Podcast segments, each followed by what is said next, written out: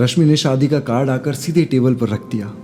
Card पर लिखा था, रश्मि वेड्स अविनाश कुछ रिश्ते कैसे यूँ यूँ चुटकी में बदल जाते हैं। रश्मि और मैं पिछले सात सालों से जिस रिश्ते में बंधे थे, अब वो टूटने वाला था। टेबल पर रखे शादी के कार्ड को देखकर मैं खुद को रोक नहीं पाया। आँखें नम हो गई थी मेरी। आँसू छुपाने की लाख कोशिश के बावजूद रश्मि ने आखिर देख ही लिया था। जब हमें प्यार होता है ना तो उस शख्स की हर एक छोटी बात किसी न किसी तरीके से घूम फिर कर हमारे जहन में आ ही जाती है। हम खुद जानबूझकर भी तो हर चीज़ में उसे ढूँढने लगते हैं। चाहे किसी दुकान पर लिखा उसका नाम या उससे मिलती जुलती किसी की आदतें, सब तो गुजरने लगता है ना हमारे सामने। हमारी पहली मुलाकात भी तो कुछ ऐसे ही हुई थी। मैंने पहले उसे कॉलेज के फ़ंक्शन में देखा था। फ़र्स्ट ईयर वालों ने फ्रेशर पार्टी रखी थी। और उसे नीले रंग की सूट में पहली बार देखकर ही दिल दे बैठा था।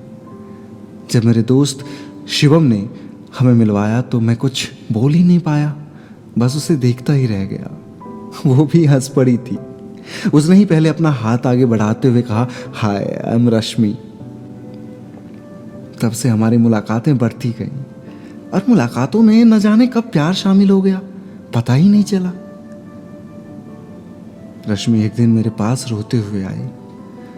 उसने बताया, उसके घर वाले उसके लिए रिश्ता देख रहे हैं। हमने फैसला किया था कि दोनों एक साथ मिलकर दोनों के घर वालों को अपने रिश्ते के बारे में बताएँगे। पर पता नहीं कैसे हमारे घर वालों को पहले ही ये बातें पता चल गई। फिर क्या होना था? वही, शादी। आज रश्मि की शादी है। मेरी रश्मि की शादी। शिवम मेरे कमरे में दाखिल हुआ। अरे, वही शिवम जिसने हम दोनों को मिलवाया था, जिसने हमारी मुलाकात करवाई थी। वो बोला, अभी रश्मि के घर से ही आ रहा हूँ। सारी तैयारियाँ हो चुकी है। रश्मि भी तैयार है। मेरे सामने हमारी पहली मुलाकात से अभी तक का एक सफ़र एक एक करके गुजरने लगा। कमरे से निकलते हुए शिवम ने कहा, अविनाश, तू भी चल। जल्दी से रेडी हो जा। बारात निकलने का वक्त हो गया है। हम हमारे सात साल के रिश्ते से आगे बढ़कर एक नए बंधन में बनने जा रहे हैं। आज रश्मि की शादी है। मुझसे